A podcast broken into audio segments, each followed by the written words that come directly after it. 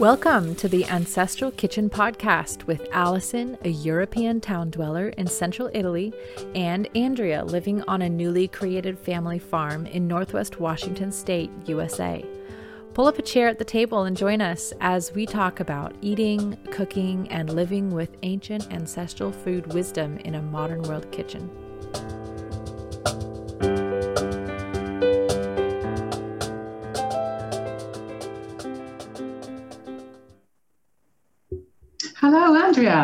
Hello, Allison. How are you doing? Super awesome. A little sore and sunburned from picking peppers and tomatoes yesterday, but other than that, it's fun. Sounds fun. We've got a guest today, so before I carry on, I want to say a quick hello to Aaron, our guest. Mm. Hi, Aaron. Hello. How you guys doing? We're, doing awesome. good.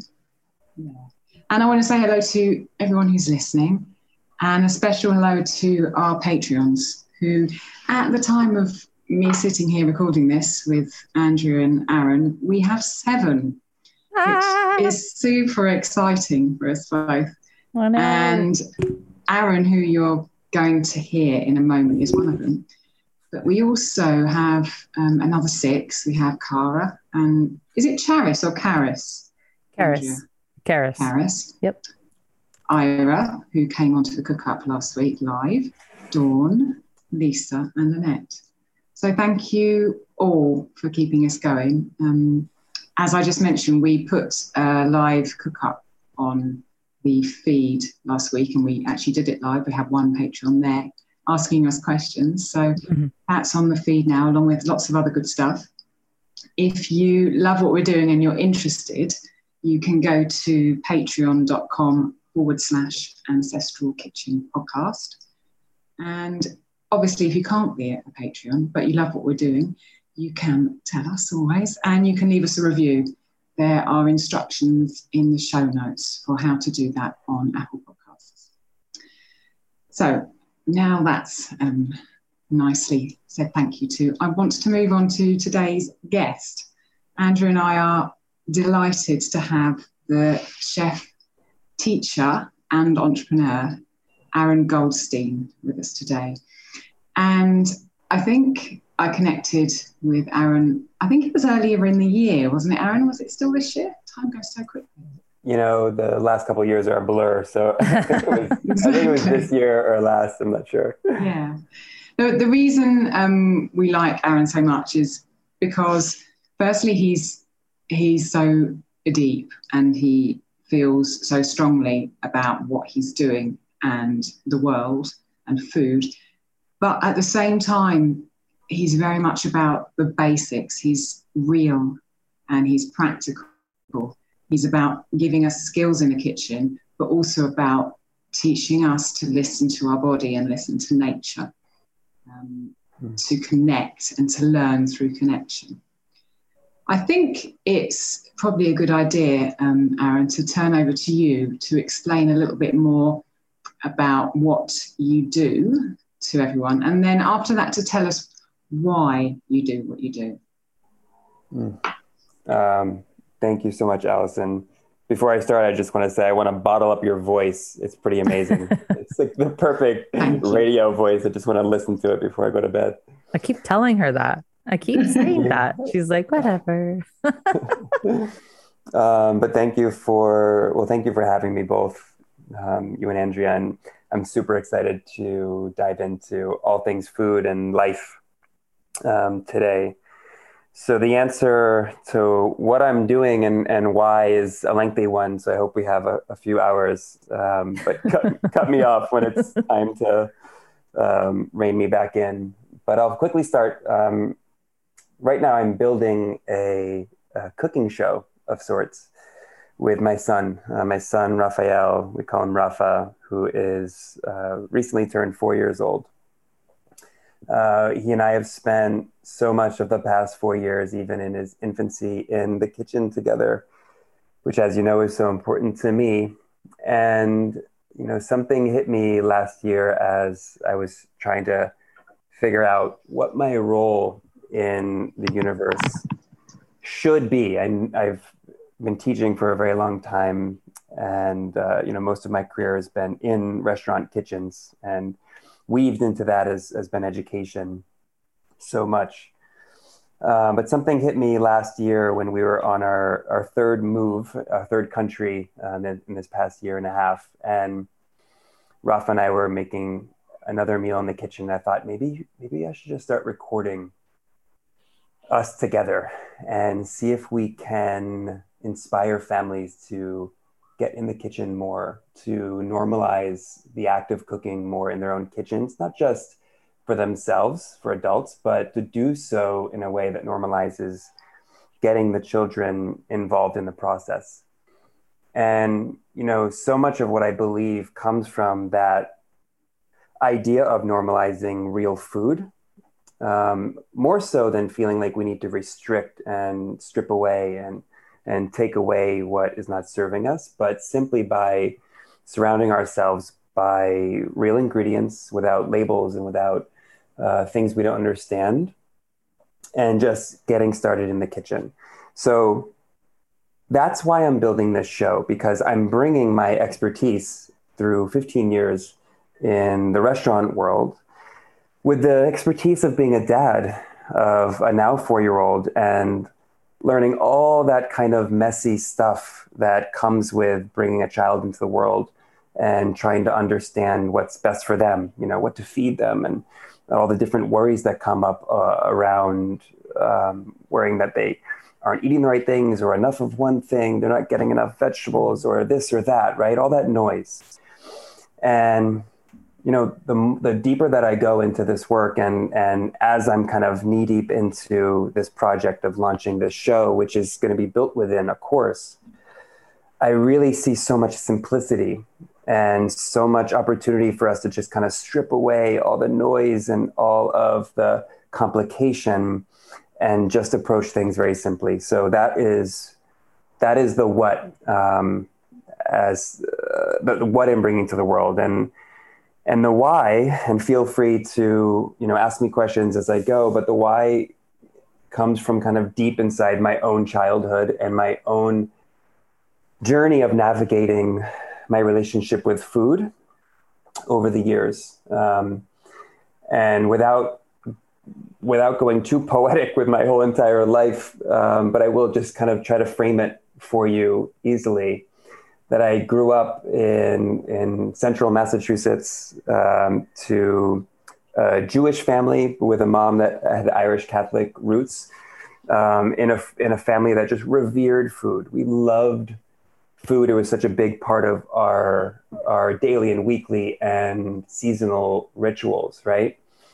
and so much of it was so good and so delicious and i don't want to shed you know a negative light on all of it but i will say that i was also a child in the 80s and 90s in america and i normalized i was part of a world that normalized fruity pebbles you know for breakfast and pop tarts running out uh, the door to high school and cheap restaurant pizza every day in my middle school cafeteria and all of that that I realized at a at a, a point in probably my you know pre-adolescence that that food in part was holding me back in a way and I was a really really overweight kid especially around those you know adolescent years and into those really awkward growth years as a kid and I wasn't comfortable in my body. And it wasn't just, you know, I have a big belly or I have, I have what is kind of described as like man boobs. And I had all these awkward moments as a kid, not wanting to like take my shirt off, eh, you know, at Shirts and Skins basketball or feeling just really, really scared to take my shirt off at like a pool party. Right. And all those just like messy things as a kid, which I know are, are, normal for all of us, regardless of whether or not we're overweight or not, or, or what is defined as overweight. But beyond the physical, I knew I didn't feel good. And it kind of began my journey of just trying to kind of scratch away and try to learn more. And and when it started, it started with, you know, reading Men's Health and being told that fat was bad. And so I started like, you know, eating just plain pasta with tomato sauce and thinking that was a healthy decision, you know. And fast forward, you know, to the last 20 years, I've, you know, been riding all those different waves of information and and a lot of it being utter nonsense. Um, and diving deeper and deeper and learning to just start to ignore so much of the noise and start to look within to my own my own body and start to understand or try to understand intuitively what is it that my body thrives on and then start to kind of translate that trust and that openness to my relationship with my son or I should say, I should say ours because my wife and I are are trying to navigate that as well and I think that's probably a good a good place to kind of stop it and continue the conversation and we can maybe circle back and, and into different things about my past that I think have shaped me. I think um, I made lots of notes as you were talking, but I think the idea of there's so many um, diet fads, and the, the, word you used is nonsense, kind of um, on the other end of the scale to the simplicity that you're trying to put across is a journey that, um, as food consumers, um, a lot of us who are um, eating ancestrally have taken. Because there is so much out there telling us, screaming at us to eat this way, eat that way, eat this mm-hmm. way, whether it's people who want to um, sell their Pop Tart products or people who are saying that the, the best way to eat is this diet, which is just cabbage and grapefruits. Mm. And to be able to gift a child with a calm sense of simplicity around food and, like you said earlier, real food, rather than, than give them that. So then later, when they're exposed to all the noise that's out there, all the nonsense that's out there, they've got those firm roots. I, I really resonate with um, you expressing that as a, you know, a reason behind you wanting to share what you learn and the skills that you have through mm. this this TV show. Andrea, mm. what what's in your head listening mm. to Aaron? I love everything that's happening right now. I think it, um, everybody should go to Aaron's Instagram and watch. Go to hit, click his kid kids eating this, kids eating that. Those are my favorite. I love those videos. My kids love them. They're like, "What's he doing?" That's awesome. that simplicity just in, in the video itself, you know, a kid eating a pomegranate, you know, the fact that these pomegranates have seeds in and uh, most people don't know how to get them out, just to show that is simplicity in itself. Yeah. But it's a real food, you know, it's something that grows on a tree just outside my garden. And yeah. um, it's so important. Can I tell you the inspiration for that little series? Yes. It's kind yes. of it's kind of fun. So as you guys know, I think last last fall I had the honor of working on this project. It was called, it is called the Village Forest School in Piemonte. And we were about uh, kind of halfway between Turin and Milan in the Monferrato region. And we were on this beautiful biodynamic winery, and the school uh, is, is, was set, you know, in these rolling hills of, of vineyard vineyards and we had these yurts uh, for the kids and they were outside during the day and doing nature walks and i was tasked with cooking for these uh, 20 plus kids and, and the staff and so you know the approach the shared approach was that we were going to cook just real amazing food that we were going to source organically that we are going to source meat that was pasture raised that was great that was raised with love and that we were going to just you know, break down all the barriers uh, that we think we have as to what kids should be eating or what they might um, be game for eating. And the, we were working with this amazing, amazing butcher, uh, Eduardo. We called him um, Ido. And every Friday, he would make this incredible tripe um, from veal that he would slaughter himself weekly. And it was unbleached, which was a dream for me. I'm not sure I had ever actually had uh, tripe that wasn't bleached and he would basically just boil it and set it in its own uh, gelatin and serve it as a cold terrine. And the traditional way of, of serving it was just with some sea salt and black pepper and olive oil. Mm. And I would serve this on Fridays as just like a merienda, like a like a snack. And the kids would just eat it. Like it's just like uh-huh. there's there's cold tripe and let's just dive in there. And I remember, you know, one one child being squeamish uh, next to another. Well, actually, we were just surrounded by a whole a whole table of people uh, of kids, you know, reaching in with their toothpicks and and diving in. And there actually was what one kid in particular that was very kind of white pasta and white rice, um, as warned by his parents that he really just doesn't eat much.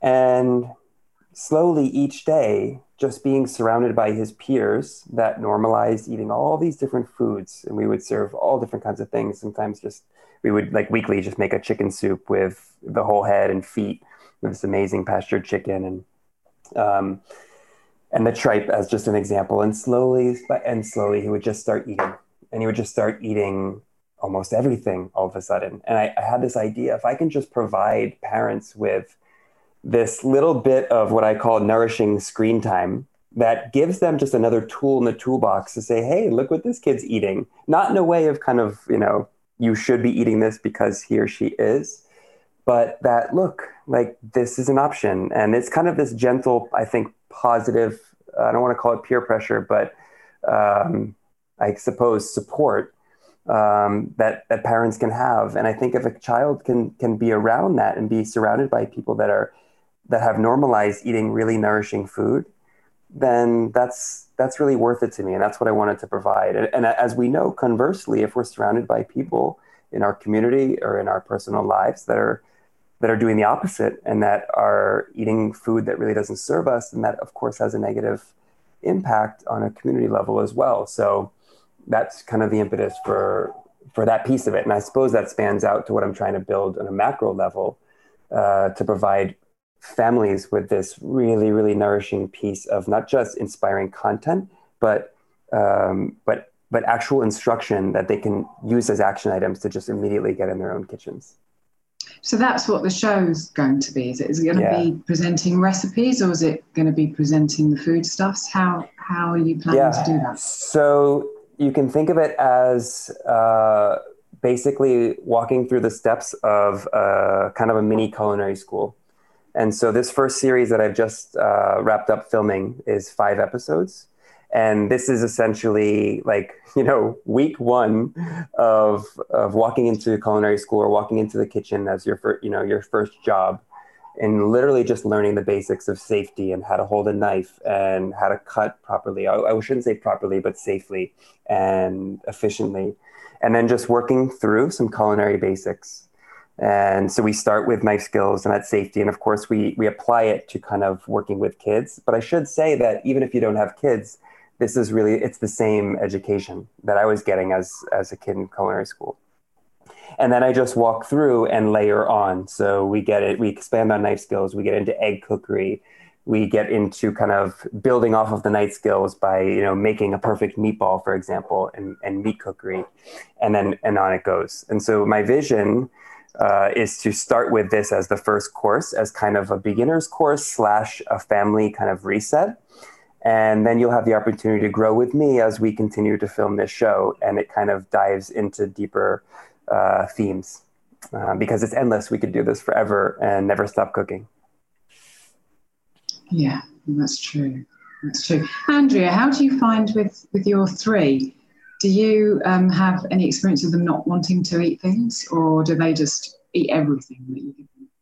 Yeah, they'll they'll randomly decide not to eat things, and it doesn't seem to be um, consistent with. Like sometimes I think, what this is a, like a delicious treat, like a dessert that I made. Eh, we're not interested, and then randomly another one will be. So um, we try to have them at least try it um, but it doesn't seem to be related to like quote weird foods necessarily. Like mm. it's more if I get in a rut preparing oatmeal the same way every day and then I make it different a different day, then they're like, What is this? What have you done to us? How dare you? Heretic. Interesting. Have you showed them any of the videos, any of Aaron's videos? Um, they've seen his, they watch his Instagram with me. So yeah, they they love seeing it. Um, and Aaron, I was going to tell you when when you talked about the normalizing these kind of healthy behaviors, that's what I call whenever I hear something like that, I call it pure pressure. mm, I love it. I love it. I'm going to take that if that's okay. yeah, absolutely. it's so powerful. It feels to me so powerful. You know, your example of the school in Piedmont that someone could come and have that experience and then they're completely changed. Their life is completely changed because now it's okay for them to eat tripe, and from then it's obviously okay for them to eat other offal, and that door might have come completely shut for the rest of their life if they'd not had yeah. that experience. And yeah. so the opportunity to change at the age of, you know, my son's seven, to change children's eating habits for life by opening doors instead of keeping them shut is absolutely astounding the power in it. Yeah, yeah. And and can I say that, you know, I suppose that if for anyone listening that might feel well at all different kinds of levels in this and i might feel like oh that's easy you're a chef you know how to make it so tasty or whatever. So much of this is about not not forcing the issue and just having the foods around. And this is this is an approach that my wife and i are taking and have been taking with our son that you know we stop saying don't you want to try this? or don't or, or like won't you have some of this? you know or eat some of this. You know we we be so tied wrapped up into this like eat your vegetables or eat eat this that. And and you know what is that teaching our kids in terms of trusting their own intuition and trusting their own bodies? And that's something that i think about so much um, as i struggled navigating that myself right? So what i want to just do is is kind of provide as much kind of abundance of real food and and have fun with the variety of those things and personally have fun with the cooking process which is just what I do anyways. And then letting him just express his own curiosity and and and having us trust, you know, his body's got to be telling him something, right? If his body is saying, I don't want that piece of meat or I don't want that vegetable or whatever it is, can we can we trust that, right? And so often, you know, that same item kind of circles back around as I'm, as I'm sure you guys experience and then they want it you know? And then the next week, maybe they don't. And that's all okay. You know, if you kind of zoom out and look at the course of a few days or a week, as long as you're getting just real good food in your daily rhythms, they're going to get it in there, you know? So talk to us a little bit um, about instinct. I just want to dig into it a little bit more because I know that Andrea and I have talked about this before, but you know, if you're lacking in nutrients in your system, then your body might be screaming out for something, and you think that thing is chocolate or you think that thing is um, ice cream because you are lacking. And I wonder your take on how you slowly are able to tease out what instinct is the right instinct, if there is such mm. a thing as a mm. right instinct. And what one's the wrong one. And whether we need to actually make the mistakes and go with our instincts anyway in order to traverse that kind of journey and get to where we can trust our instincts. What's your what's your take on that? I'd love to hear it. Uh, well i think that's that's different for all of us probably. And it's a layered loaded question that I think we can attack in different ways. The first thing that I've learned to do personally over the years is if I'm feeling an intense craving, the first thing I do is is look to drink some water and hydrate because it's very well that I, I just I'm just thirsty, right? The other thing that I that I like to do is try to create space and just change the environment. It's like if I just walk out of the room and kind of change uh, you know the space, does it just kind of fade and go away? And and very often we're talking about that urge to like grab a piece of chocolate or grab a piece of cookie or grab a cookie or whatever it might be. Um, but then you can get, of course, more granular, and and that same the same questions arise. Okay, what am I going to cook now for lunch for myself? What what does my body really want, right? Um, and I think that part's harder, you know. And people have different approaches, even down to like holding a piece of food in their hand and trying to kind of sense the energy, right? That that people even approach it on that kind of level. But zooming out, my main belief is that if we're filling our cupboards and our fridges and our pantries with only really good food, we don't have to worry about that so much, right? Like as a kid, I remember binge eating on, remember those rolls of uh, Chips Ahoy cookies that would come in like two, actually, maybe Allison, you didn't have these, but Andrea, I remember like the Chips Ahoy? They would come in two stacks of like, like there was two plastic stacks. And I remember eating like a whole stack of them, right? They were just around, or Oreos or soda. So if those, if that stuff's around, you know, we're going to get those cues in our environment because if we open the fridge, which I used to habitually do, which I still do, you walk in the house and you open the fridge. If it's there, it's like, great, sugar, I'm going to eat it. Or just that, whatever it is, I'm going to eat it. And that's what I, I, think is so powerful about just creating the environment that sets you up for success. And sometimes that makes that that makes for what feels like hard decisions at the beginning, right? To where but what do you mean I'm not going to buy ice cream? I love ice cream, you know, in my in my home fridge. And it's come to a point slowly over the years where I've just placed much more value on how I feel in my body. And I realize my own tendencies. And if, if I have like delicious, you know, bucket of ginger snaps that I used to get at Trader Joe's around, like they're so good. They're crunchy and they're a little sweet and they're really gingery. Like if they're around, I'm gonna I'm gonna eat them. So I think I, if I answer that question right or well, Allison, I think a big part of that is one, looking at your environment and controlling that environment, not like in a controlling way, but being the master of it and being like, mm-hmm. okay, I'm just going to fill it with good food. And that means, that doesn't mean sacrifice. It means it's awesome food. It's delicious and it's food that is going to give you life.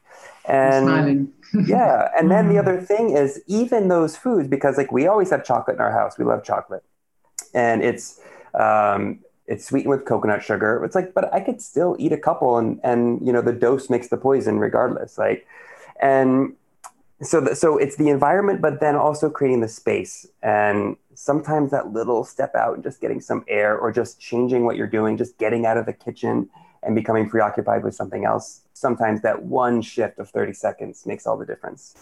Easier said that than comes done. across sometimes. really. That comes across really clearly in what you share. You know, the fact that you use the word breathe a lot. I've noticed through your posts that to actually have a moment of space where you you connect and take a break or come back, it it enables you to get beyond that noise back yeah. to what's real. Yeah. Sure. And let me just um, add before yeah, sorry before I before we close that out that that is a process of of of of kind of finding that ability to tune in. And with it can come messy times and confusing times and and friction right? To where we're where we're potentially and I've gone through this myself we're overthinking all the decisions right? Is this good for me? Is this too much? And and that's where that breath comes in. And it's okay also to just make the conscious decision to where like you know your body is going to just enjoy the hell out of that really big piece of chocolate right and then just eat it slowly and enjoy it and it's okay too if sometimes you observe oh that was a little bit too much and then you just use that as a bit of information for the next time and just kind of store it away and let it all just be part of the learning process yeah, it's a slow healing process. I agree. I, I have experienced the same in my life. Mm. I wanted to to zoom out a bit more and you know thinking about how you you share the skills you share the connection you share the food you share the kind of um, nature as well. And i wanted you to talk a little bit about um, how you feel we're actually going to make the changes to our kids' lives, to the way we eat, to the way the world eats, and how you see your role as part of that. I know it's a huge topic, but it's clear from hearing you talk and looking at what you share on social media and in your videos that you want the world to be different. You know, you're not just working in your own kitchen. And I'd like to hear your perspective on are you optimistic about it? And how do you think we're actually going to make the change that we all want to see? Uh, so let me let me start. I like to tell, stories, and this one I, I think will kind of set us up because I I can get very caught up in the global macro problems or you know that that I see.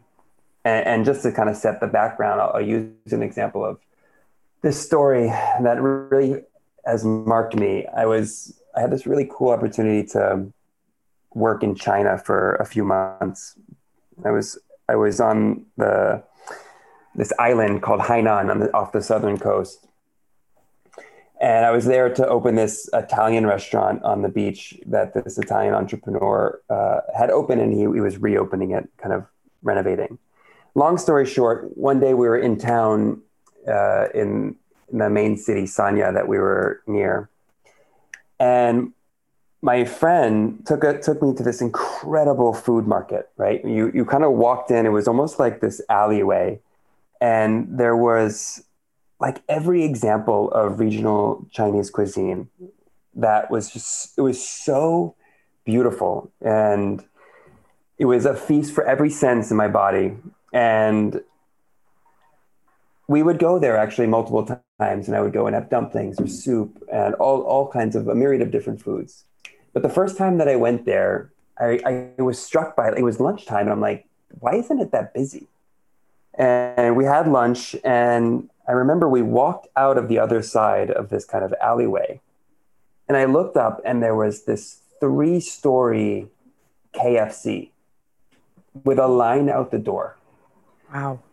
And my heart just like sunk. I'm like, we're here in this incredible place with such rich culinary heritage, with every opportunity in the world to eat the most nourishing food and the most delicious food.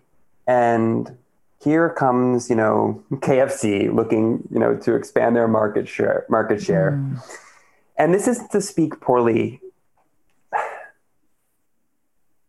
This isn't to, I suppose, shame these companies because I do hope that they're going to be part of, they're going to need to be, I think, yeah. hopefully they will be part of a solution for us moving forward. But what I saw there was so devastating, but at the same time, I also saw this this like really interesting opportunity to where right there, right next to each other, was an opportunity to make a value shift, right? And th- on the one hand, there's a value of look at all this beautiful food that is so delicious, that is so rich in history, that has so many stories, so many human stories attached to it, right? So much opportunity not to just heal us, and have delicious food and create new memories, and to also heal our environment, to grow food in, a deliberate way that we can rebuild ecosystems. And then on the other hand, there's this, you know, this chain that has this highly addictive and I suppose on some level you could say also delicious food that also has, you know, built supply chains that that I suppose you could call um, an opportunity in a way, right?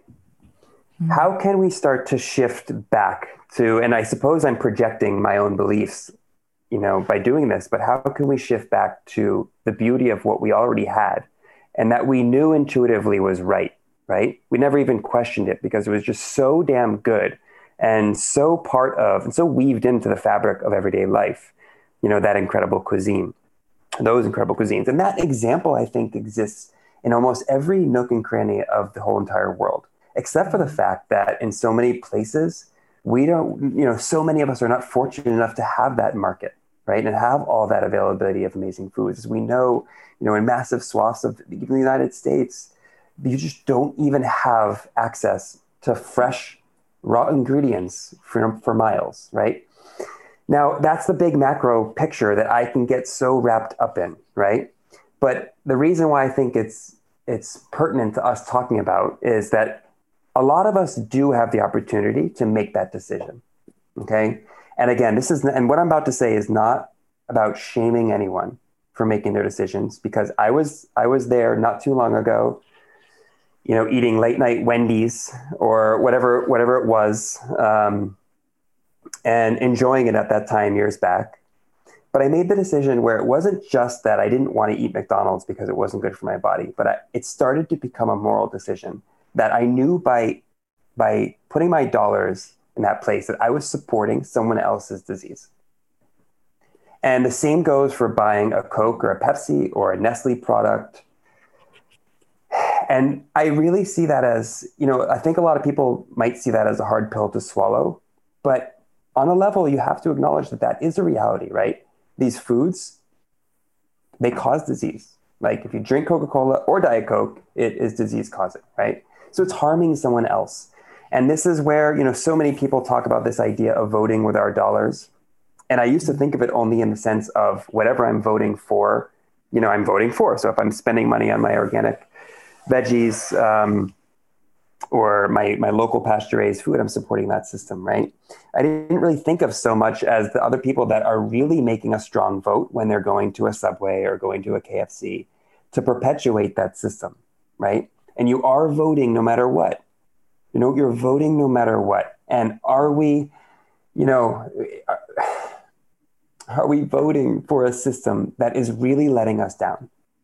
It's letting us down, not just our individual health, our community health, and the health of our environment, can we have the courage to say, you know what, I am going to make that decision? You know, there's been so much div- divisive talk about a completely other, you know, another issue entirely this last year and a half. Are we are we considering the food choices we're making as impacting the whole?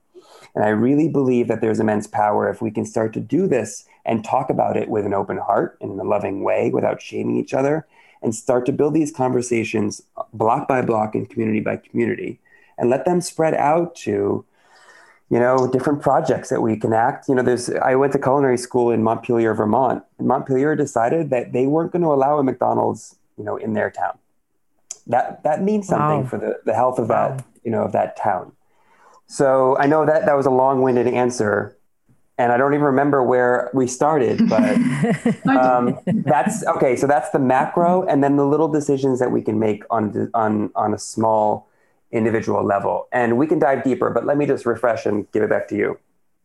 I think that um, conversations is kind of really important in that, and the fact you said.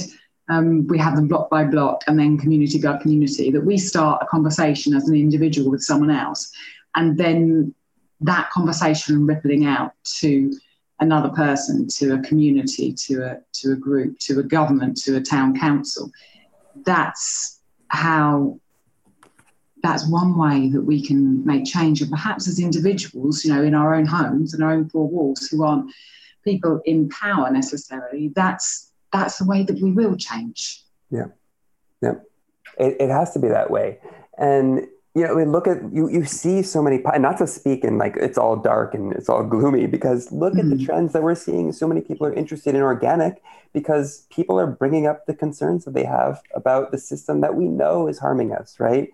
And you're so right, and it, it does need to kind of infiltrate the. Uh, it needs to infiltrate politics because, as we know, the the, the, the cheap food that is is harming us is subsidized and it's cheap for a reason because the government is subsidizing it and imagine if that were flipped you know like imagine if the government resource if so many taxpayer resources were going towards regenerative mm-hmm. farms and regenerative ag and and that's maybe, my that's my dream right mm-hmm.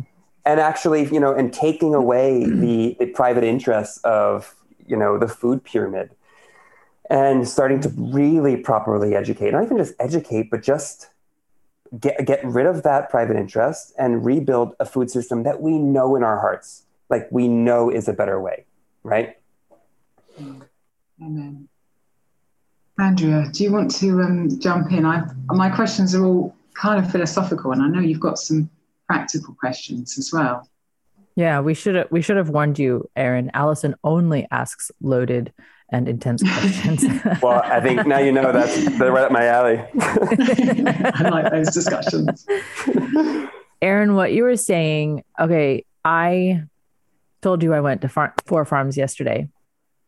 I was we are doing one of our big yearly hauls of food that we bring back and we preserve and um, basically squirrel away for the winter. And when I went out to the first farm, we've gone out there and picked a few times before, and this year it was it was awful.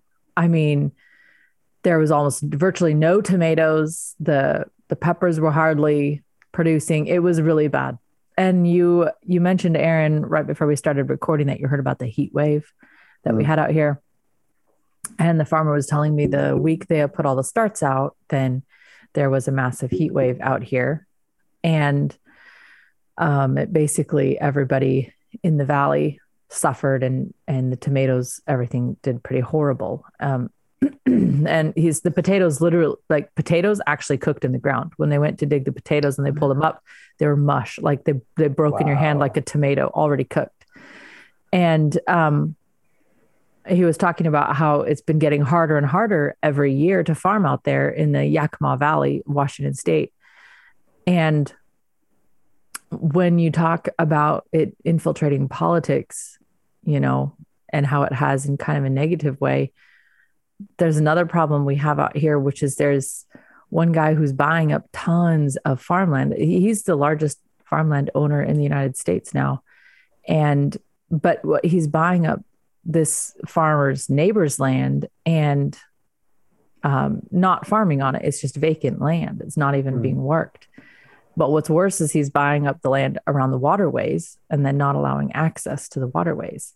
Mm. Um, it's it's a desert out there, so without the water, it's it's pretty bad. And they haven't had rain in a couple months. And so I asked the farmer, because he talked about how politically it's the the squeeze around the farmers' necks. You know, he we talked about some specific bills and things that have been passed.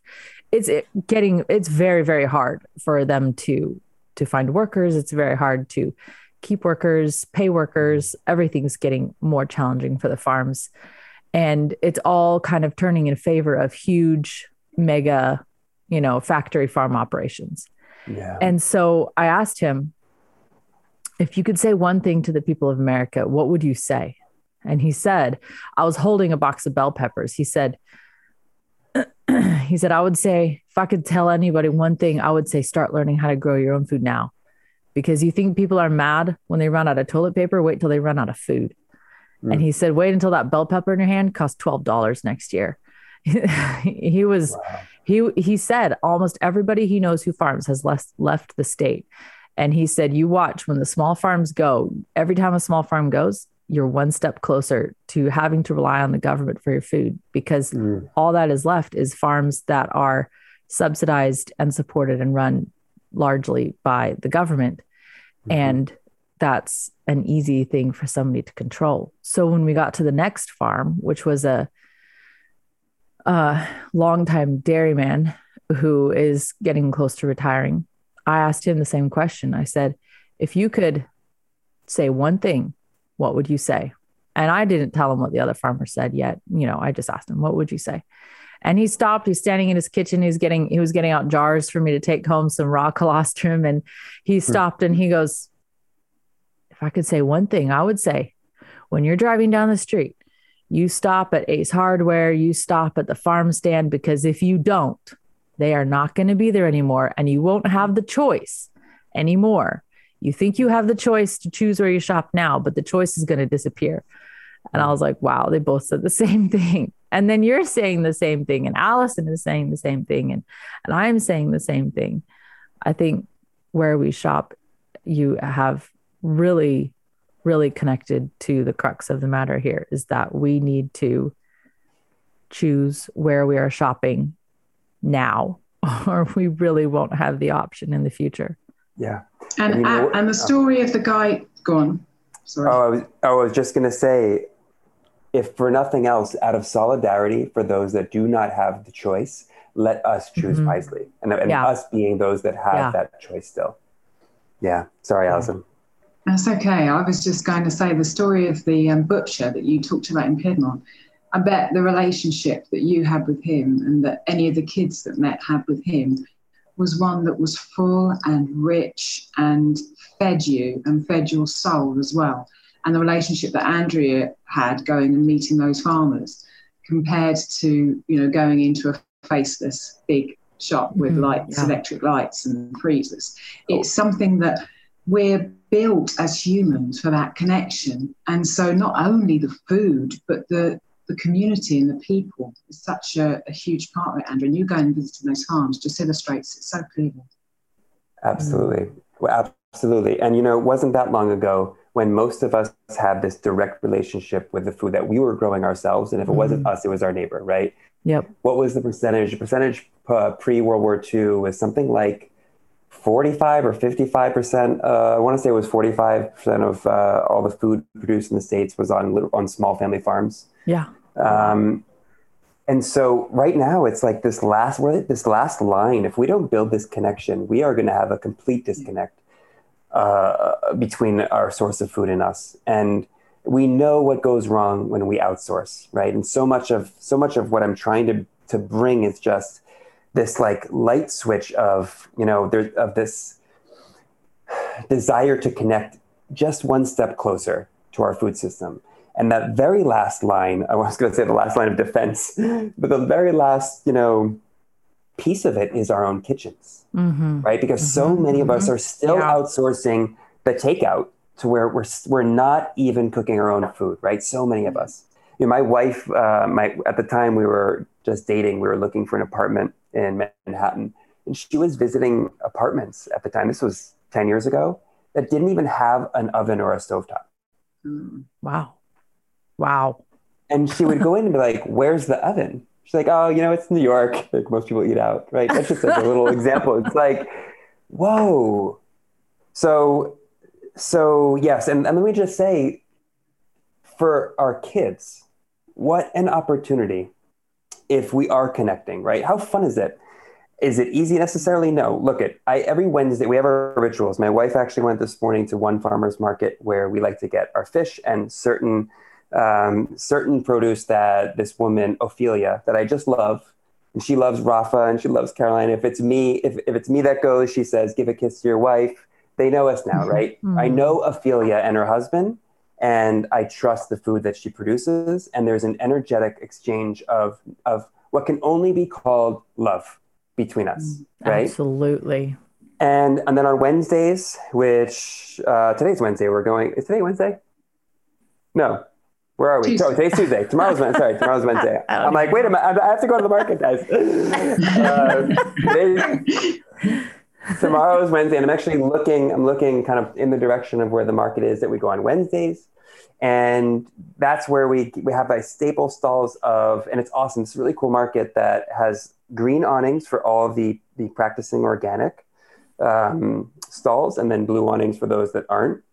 And so I just kind of circle the green awnings, and I've got my um, lady that does kombucha and has amazing veggies. There's this amazing uh, guy that that um, sprouts all his uh, grains. He he does only gluten free, and so it's sourdough, gluten free bread. He uses Wow. teff flour. He uses a lot of Mm. buckwheat. Incredible.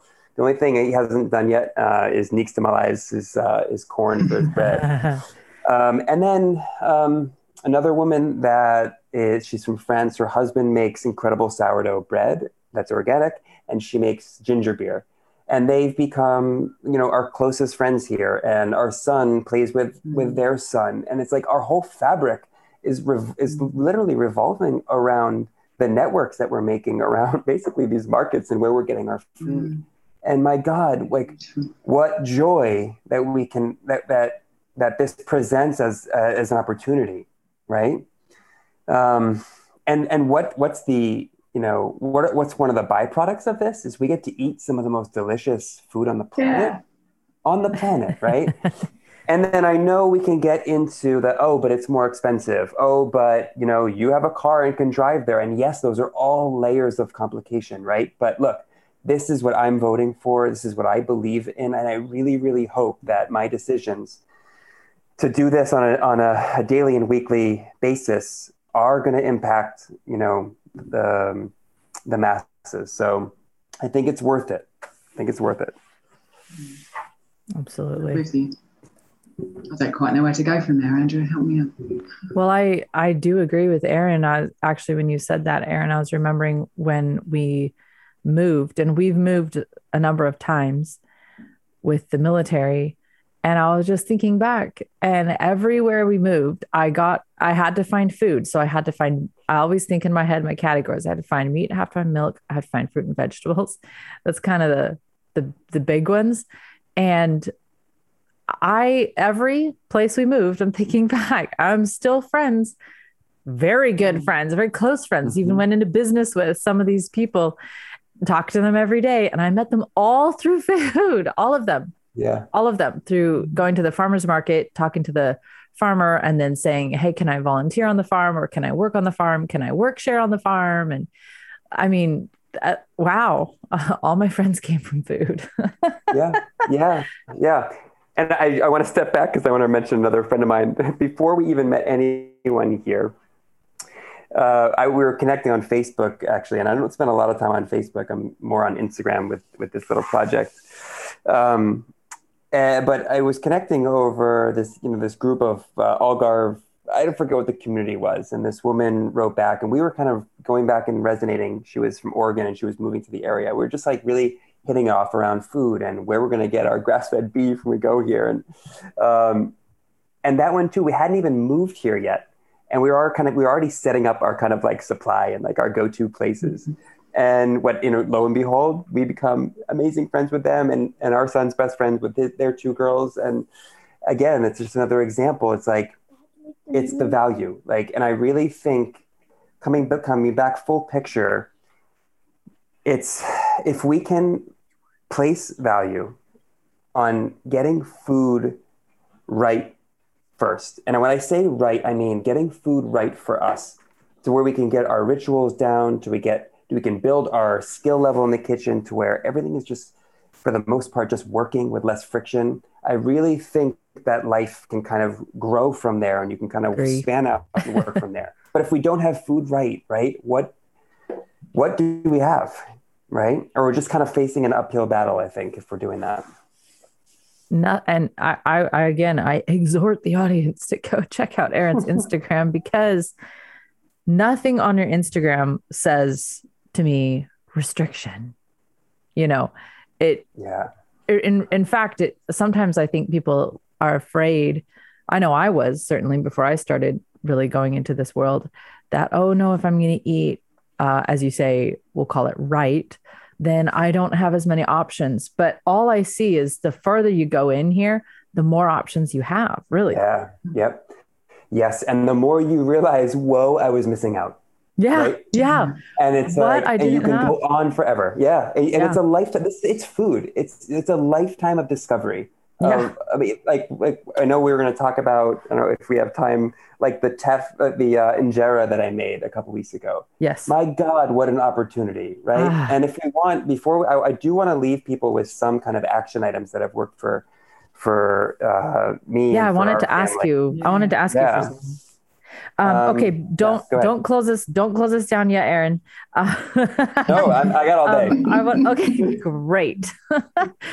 um, I have a question for you on the practical side. I like to think that I am the one with the easy questions, but I know they always, everything ends up being philosophical when your whole life is, you know, when your whole life is aligned and in tune with how you how you believe and how you live. So this mm. is my question for you. Um, I have had such a great opportunity to work with a number of chefs and get to work in their kitchens and even go in and teach chefs how to make sauerkraut and mm. things like that. And, and, nothing really just tickles me more than getting to go into a commercial kitchen. And these kitchens that I've gone into are all farms that, you know, source directly out or farms, restaurants that source directly out of farms and have really high quality, high standards and things like that. So it's really the best of the best examples for me to get to see. But every time I'm in those kitchens, I'm just blown away by all these little, I don't know what to call it, tips and tricks that these chefs have that is just habitual things. I'll say something like as as simple as I don't know every single thing that goes in the fridge gets like labeled and dated and sometimes the time stamped right yep. like oh, I just love stuff like that so uh, I I just eat that stuff up so this is my question for you for you're a professional chef. You also work in your home kitchen. We're all in our home kitchens. What is something that you bring home from the commercial kitchen to your home kitchen? Maybe some skills or tips that you think could translate over to us. Yeah.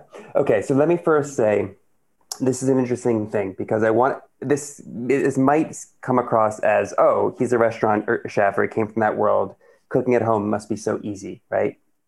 And and this is an this is actually speaks to the point of environment, right? When I put myself in the home kitchen, I don't necessarily bring all the habits that I had in a, in, in the restaurant world, right? Right. So I'm not labeling everything with nice blue tape and even cutting cutting the sides of that tape so it's you know not torn off but it's cut off and it's flat.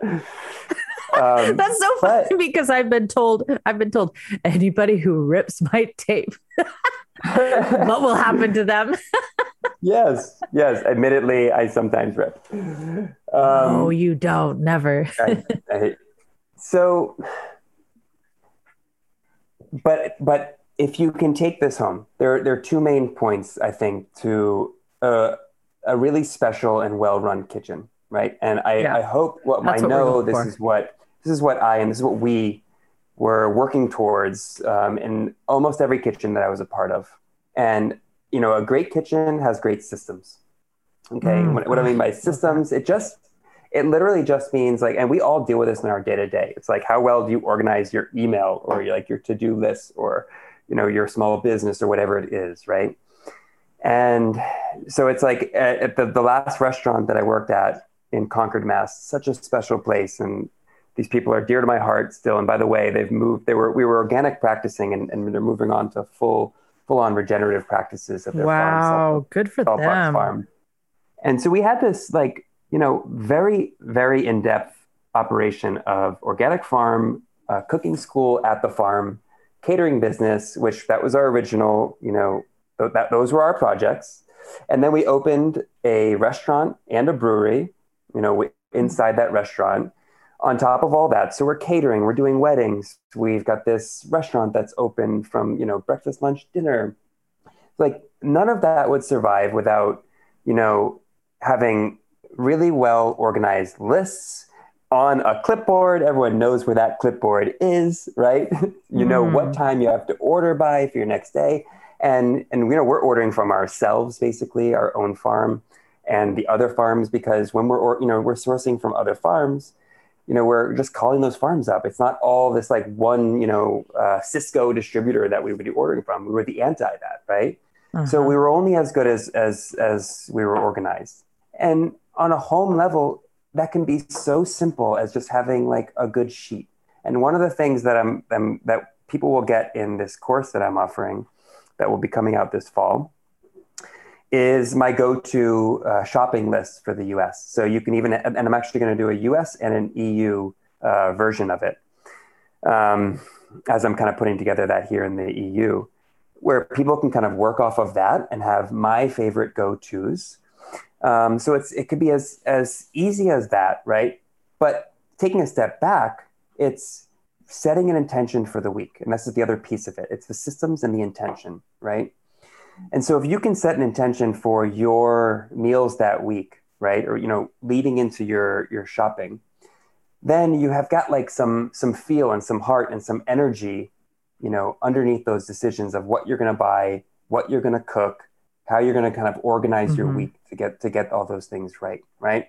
And this is something that my wife and I have started to do and one of the big reasons why we do that is because sometimes there's friction over what we're eating because she's a woman. She is she has different needs than I do. She's also just another human being, right? So we have different wants and desires and needs, and those things shift monthly, depending on the time of the month, depending on the season, for all of us. And of course, bring in the layer of having a four-year-old. Right so we've we've started to weekly on Sundays get together and talk about our intentions for the week, not just for you know food, but for our whole kind of household, right? Yeah. But we do it around food, and I ask her, you know, how are you feeling about what we're eating? Would you like more of something uh, this week? And we just openly talk about it, and then that informs you know the coming week. All right, so that's kind of big picture stuff.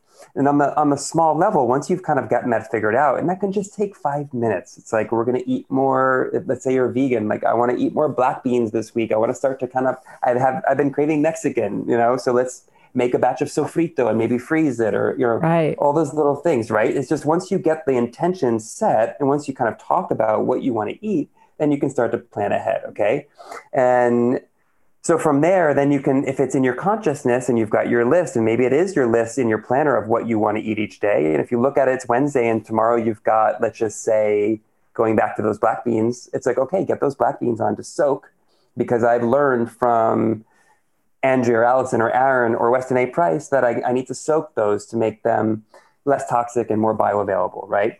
And so I'm gonna I'm gonna plan ahead and get those soaking. And the next day in the morning when I'm making my coffee, um, I'm going to put those on to cook and let them simmer away, right? Maybe with a little bit of kombu. so mm, like ooh. it's just it's just like that's it. And when food becomes, I don't want to necessarily say the center of your world, but at least a primary focus, then it all can start to take in place, but uh, uh, come into place. And and no matter if you're if you're at a place where like, what are you talking about? Soaking your beans? Can't you just wherever you are, right?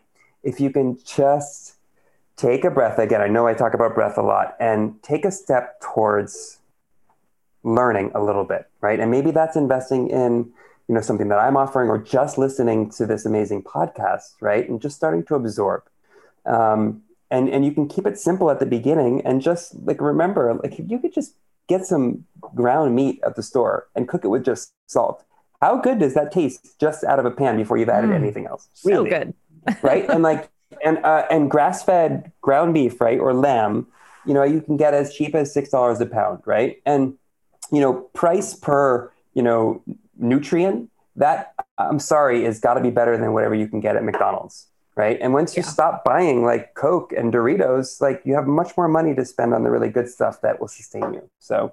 Um, are there other little things in terms of organization that could serve or does that kind of set the the scene a little bit? I think the principle is what I was going for, and I really like that. the The Great Kitchen has great systems, and I'm thinking about you know you said there you were basically ordering from yourself at that restaurant, and mm. that's in a way that's how it is out here. As I after doing that Patreon episode with Lexi about meal planning, I've been working harder on actually basically i guess doing what you said sitting down and setting the intention what are we going to eat for the week? And then it does kind of feel like i have an order list because i have to go out to the freezers. I have to go out to the garage where all the jars are stored and i kind of bring in the things that we'll need the next day. Mm. um, so it kind of feels like ordering or shopping except the the shop is in the garage. And i like the idea of that like I really, really like that. Yeah.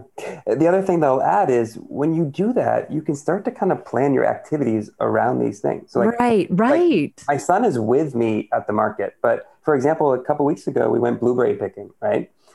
And like, one, how fun is it just to be outside and to go and do this, right? But is there a better gift to your kids than to go like blueberry picking right? Yeah yeah. To to get them holding a bucket you know moving around and and seeing where this this one example of you know foods that they eat where it comes from.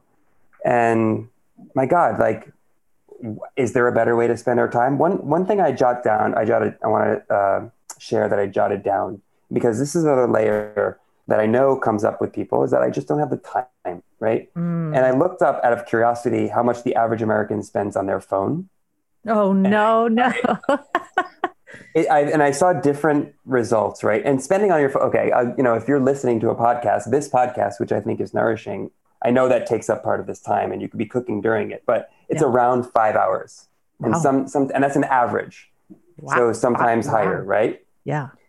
So I really think it's such a myth that we don't have the time. And I think if we can and start to pl- play with that concept, like it's like, well, how can we flip that and be like, well, where's where are there ways that we can have really fun time with our kids? And I know it's not, you know, a, a brand new idea to go apple picking or berry picking with our kids, but I also think there's power in starting to, you know, take them along in some of the harder ones to engage with, like where you might get your chickens locally um, and start to have some of those real conversations that I think that they're important. We don't tiptoe around necessarily, even for our young kids. You know, Lexi said something, Aran, that I think you will love this. I think she was quoting another mom who had taught her this. And the mom said, by the time a child is seven, they should be contributing or they can be contributing more to the household than they're taking out. Hmm. And that doesn't start by training the child when they're seven. It starts when they're young. And I've seen your son in the kitchen with you working, you know, and he's, you know, halfway to the seven year mark, right? Yeah. Like he will very much be contributing in a number of ways. And I've mm. I've noticed, you know, Lexi's son, who I think is I think he's maybe eight, um, you know, he can make the sourdough bread for the family. And wow. um, you know, to have children being that that doesn't mean that she just started training him yesterday. You know, she's mm. allows her children to be in the kitchen with her. And if anybody um is on the Patreon, go over and listen to that interview with her. It was really fun. But I love the way seeing these moms, especially moms with a lot of kids, because then it becomes vital. You really can't run a house on your own when you have 10 people in the house. You need yeah. your team around you. And that I think is a great way for kids to um yeah, just participate in life and feel like they're a necessary member of the fabric and um, yeah. contribute. And also have some fun. I think that's, oh, yeah, that's been really so important um, with yeah. Gabriel that I've made these things fun. And I see that in your videos that, that yeah. you've got on Instagram because you're just, you're having so much fun when you're doing it. And I'm really excited that if you can if you can share the injera with us on the Patreon yeah. to to make it as fun, I'm really looking forward. Totally, to totally. So I could be entertained as well. Allison, when when Tiffany was here and we did all those peaches, you know, we had the buckets lined up on the deck of water, like soapy water, and then rinse, rinse, rinse, mm-hmm. and then a dry bucket. And I told Tiffany, I said, "Well, this is you know, don't kids go to Montessori classes and just move yeah. items from yeah. bucket to bucket? Yeah. You know what I mean? But this is actual work that's needed. The whole family, all both our families will have peaches all winter, and the kids contributed to that. Yeah. Yeah. Can I, I, I have goosebumps because I wanted to just mention a, an example of a story of my childhood that I think has holds such meaning for me. Yes. And I love, I love what you're bringing up in terms of the, the child contributing not from a sense of like you know that they need to be doing it right? But as an opportunity for them to engage and and and feel a sense of ownership and pride over contributing to the day to day right? And and I, I have this uh, memory that uh, of, of my childhood when you know I always navigated towards the kitchen projects whether it was my dad who shout out to my dad he's the guy that he always did the turkey for, for Thanksgiving. He's always the one nice. cooking the meat. It's a total stereotypical, like he would grill meat, right? But he was really into uh, stir frying and he loved to make beef and broccoli. Mm. And um, side note on him, like he's the one that taught me how to like temp meat. Like he he knew he's like you know this if it feels this way, you're probably around medium. He just knew those things. My dad, who wow. grew up in Chelsea, Mass, like and um, I grew up working in like different Jewish delis and just being around food. And but I, but the story started with my mom, and my mom would make um, matzo ball soup for us very often on Friday nights, especially in the in the colder colder months. And it was just one of those things that started where I would help my mom pick the chicken. So she would boil the chicken and then pull it out and then just pick the meat that was tender. And I can't. I get I get goosebumps thinking about those moments because you know I grew up a family of uh, seven, or I have four brothers and sisters, and there weren't a ton of moments when we were we were alone and had one on one time with with one of our parents. Right? There was just always another sibling around. There's always so many of us. For some reason, I remember these different moments of being alone with my mom and having her full attention, and picking this chicken and mm. feeling feeling honored and proud that I was helping her. My mom, who was a, an English teacher and then a school principal and the mom of five, my God. And, wow. but also just feeling, uh, and looking back, what a beautiful sense of presence, you know, just being in the kitchen yeah. with my mom. And also like that, that tattoo of taste of that chicken and the smell of that chicken soup, which is why I, kind of I, I, wanted to do that chicken soup for the kids on Fridays in Piemonte because that was such a part of my story. And you know, these little moments, like these are the gifts that we've been we can be giving to ourselves and to our kids and to our families, and that we can be passing along to our to to future generations because we really are at a crossroads, I think, as a global civilization and multiple different um, cultures where we are we're starting to see a, a multi generational gap now of mm-hmm. mm-hmm. of this lack of these of these traditions. But at the same time, you can sense, right? You know, and maybe we're a testament to that. That there's this yearning and this um, re- this resolve to hold on and to build new, and and to kind of um, maybe right what what um, has definitely kind of just kind of gone astray with with so many of our food systems. So I so do give us yeah, your give us your practical takeaways of that then, because you said you had some things you wanted to leave us with, and mm. with that kind of motivation, it would be wonderful to hear what, what's important. Well, if you can hold on to that idea of of you know my mother and I in the kitchen, right? And maybe close your eyes and think about a moment that you've experienced in your own life that is similar with your parent or maybe your um, maybe you're a parent yourself with your child now? And think about what it feels like right? Like what does it feel like to be present in the act of cooking in the act of cooking for someone or being on the receiving end of a loving meal from someone else? And i just ask you like is that worth fighting for in your life? Is that worth preserving in your life? And is that worth spreading, you know, to to other families and to your friends and to communities and to, or to, to your community? And is that does that look like a better world than, you know, the system where we're outsourcing and we're spraying a bunch of chemicals on on massive monocrops that are destroying our ecosystem, you know, and, and seemingly sounding very dark in the KFCs of the world, right? And I really think if we can hone in and just place the value on the former, we can build, and I really think we are building such a beautiful existence and, and one that is free of the chronic disease and uh, the this reliance on you know different medications just to get us through every day. That is not normal right? I think that our birthright can be this like vibrant health and this vibrant really joyous existence. And it can be with having the most amazing delicious food for ourselves and um, and for the people around us. So maybe that's it. Maybe it's just that simple value shift. Absolutely Oh, wow. Andrea, um, we're getting close to time. Is there anything else that you want to ask now? Yeah, I, I, we missed this in the beginning, so I want to ask Aran, what's the last thing you yeah. ate before you got on I here? I forgot. um, I didn't have breakfast, so I just want to hear what you had. it's, well, I did. I, Me too. It's uh, 4.15. The last thing I ate was uh, roasted mackerel. Ooh, oh, um, yum. Um, so this morning, I actually, uh, so I'm a coffee drinker, but I'm very particular about my coffee. Um, I drink like really good kind of hipster, like hipster. Orga- organic, like organic coffee from, you know, single origin farms across the world. And I just love coffee. Um, and I was out of it. And just for the fun of it, I thought, hey, let's, with my son, let's go out and have a coffee and we'll get fish at the fish market.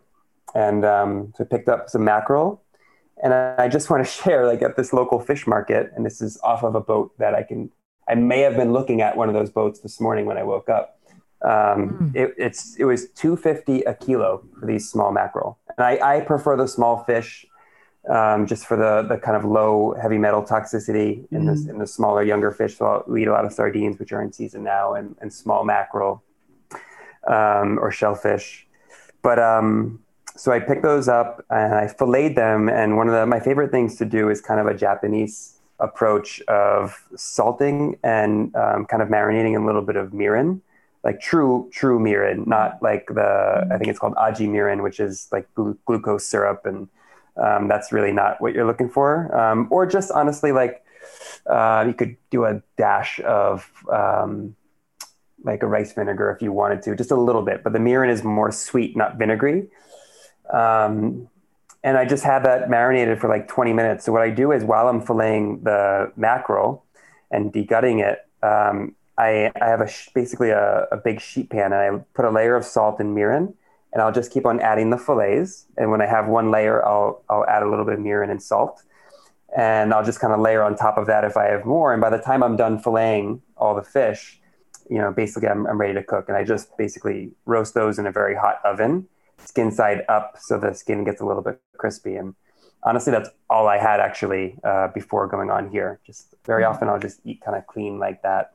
Um, Thank you for remembering that question, Andrea. That was really nice to listen to. yeah. Uh, no, it wasn't. Oh, I'm hungry. I wanted to say so the price, guess what the price of per kilo that fish was in the market? Oh, yes. You said. Um, did I tell you? Did I say the price? 250. You did. Oh, all right. I did already. Yeah. Yeah. So 250 a kilo. And for and our, you, for the American friends, that's, you know, a kilo is 2.2 pounds, right? So yeah, one, 125. Yeah. Like, that's ridiculous. and didn't you show, was it mackerel? You showed us how to fillet on Instagram. Yeah, yeah, yeah. That's in there. Yeah. That's in there. And I, I do, that is going to be part of, I think, season two when we get into uh, more fish cookery. I do in the first um, series uh, work on um, cooking shrimp, which is one of our go tos. Wild shrimp, I think, is such an underused and underappreciated, mm. um, healthy and fast, just nutrient bomb. Yeah. Um, and so malleable, and you can just take it anywhere. That do they do cover that, but I do want people kind of feeling comfortable with with taking home their whole fish if they have if they have aspect. I think it's uh, a big one. I mean, a lot of people that I've spoken to just don't feel confident with fish like they do. Yeah, mm. totally, totally. And so, where can I, people find you? yeah, I was just going to ask that. We'll link it, but tell us where we can find you. Yeah. Uh, well, I'm not going to give you my address in the Algarve right now. if you are if you are locally, you can hit me up. Um, I actually I might be doing some cooking in person for some retreats and friends that, are, that of mine that are doing some cool things. No, um, I, yeah, actually say physically. I don't think we said on the. Yeah, I, am in the, I'm in the south of Portugal in the Algarve, uh, close to the southwest uh, tip in in a place called Lagos. Um, really, really cool. Yeah, no, it's it's awesome. I think we're gonna hang out here for a while. But um, online, I'm on Instagram at Chef Aran Goldstein. It's Aran A R A N Goldstein. Or my new website, which is coming together, is called cookandlive.co. No M. Um, okay. cook and cookandlive.co, and that will be a place where you can um, eventually sign up for this course and sign up for a newsletter that I'm going to be starting restarting up in a couple weeks, and um, yeah, we can go from there. I do also have a YouTube channel um, that's also Chef Aran Goldstein or Cook and Live, where I have some old instructional videos when I first dove into um, to being behind camera a couple years ago, and I really think those are super valuable uh, if people are looking to get started with some instruction. Great. Yeah, I've seen some of them. They are super valuable. Yeah. Is there anything else you want to share before we say goodbye, Aran? Uh, I mean, I would love to flip this and and turn the camera on you guys for the next hour and talk to you. I, I, dream, I, you know, you guys have been so inspiring to me because I, I dream of, of having my own uh, podcast as well. Because as you can tell, it's not just food that I'm so passionate no. about. It's really all the different kind of tentacles of yeah. of human health, but also just the kind of human experience um, spanning out from food. But um, I just do want to say that I'm grateful to both of you. I've loved listening um, to your work and engaging with you guys. I find such inspiration in that. And um, yeah, just sending you guys a lot of love. And I'm really, really happy to have had this this time with you. And I can't wait to do it again. Oh, thank you. Thank oh, you. I can't wait. Same back to you for sure. And Allison, awesome. we're well, we're gonna see him yeah. back on the in the Patreon feed soon, right? There's yeah. a special feed. Yeah, hopefully with special. some teff injera. Yeah, let's do it. Yes, I'm do it. ready are we gonna, for that. Are we gonna do a, a video version of that or? Yeah, yeah, I, would nice. like to. That's awesome. Yeah, let's do it. I think that'll be fun. Wonderful. Well, thank you ever so much for your time, Aran. Thank you, guys. And um, we'll speak to you soon. Okay. Ciao. Bye. Bye.